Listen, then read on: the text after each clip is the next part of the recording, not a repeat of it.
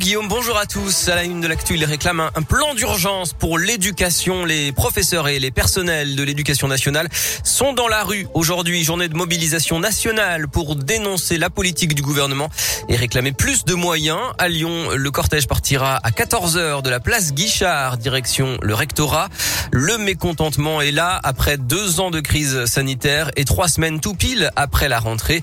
Les précisions pour Radioscoop de Claire Rollet du SNES. On pense que vraiment euh, l'éducation est en danger. On demande un plan d'urgence qu'on regrette surtout. C'est le manque de moyens qui est criant, surtout en nombre de postes. En fait, euh, cette année sur l'académie, on a 4000 élèves en plus et on a seulement 18 euh, créations de postes, donc il y a un gros manque à gagner. Hein. On a une croissance des effectifs du coup dans tous les établissements. En fait, on a 80% des lycées qui sont en tension avec des classes qui sont à bien plus de 30 élèves. Pareil à peu près en collège avec des effectifs qui explosent alors que voilà, nous ça fait plusieurs années qu'on revendique que le travail euh, ne peut se faire qu'avec des effectifs réduits, 30 élèves max euh, au lycée, 24 élèves max euh, en collège. On arrive au bout du bout, quoi. Et selon le SNES, depuis 2018, 1883 emplois ont été supprimés dans le second degré en France.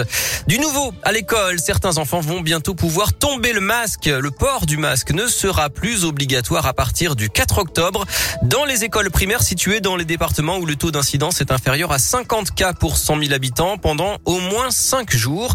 Le Rhône, l'Ain et l'Isère ne sont pas concernés pour l'instant avec des taux de 81, 66 et 58. Grève dans l'éducation, donc on l'a dit, mais aussi à la SNCF aujourd'hui. Trafic perturbé. Vous retrouvez tous les détails sur ter.sncf.com. Les voies lyonnaises, c'était l'une des promesses de campagne des écologistes à la métropole de Lyon. Ce grand réseau de pistes cyclables a été dévoilé hier matin. 13 lignes à double sens qui vont relier 49 des 59 communes de l'agglomération lyonnaise d'ici 2030. Une première grosse échéance doit arriver en 2026 avec 12 lignes et plus de 250 km fonctionnels.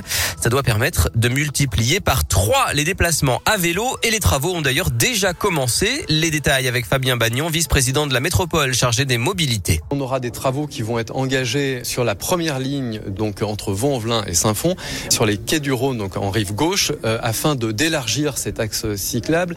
Je rappelle que euh, en septembre, on a eu 17 000 cyclistes qui sont passés en une seule journée, soit plus que les, automobilistes, euh, puisqu'il n'y en a eu que, que 12 000.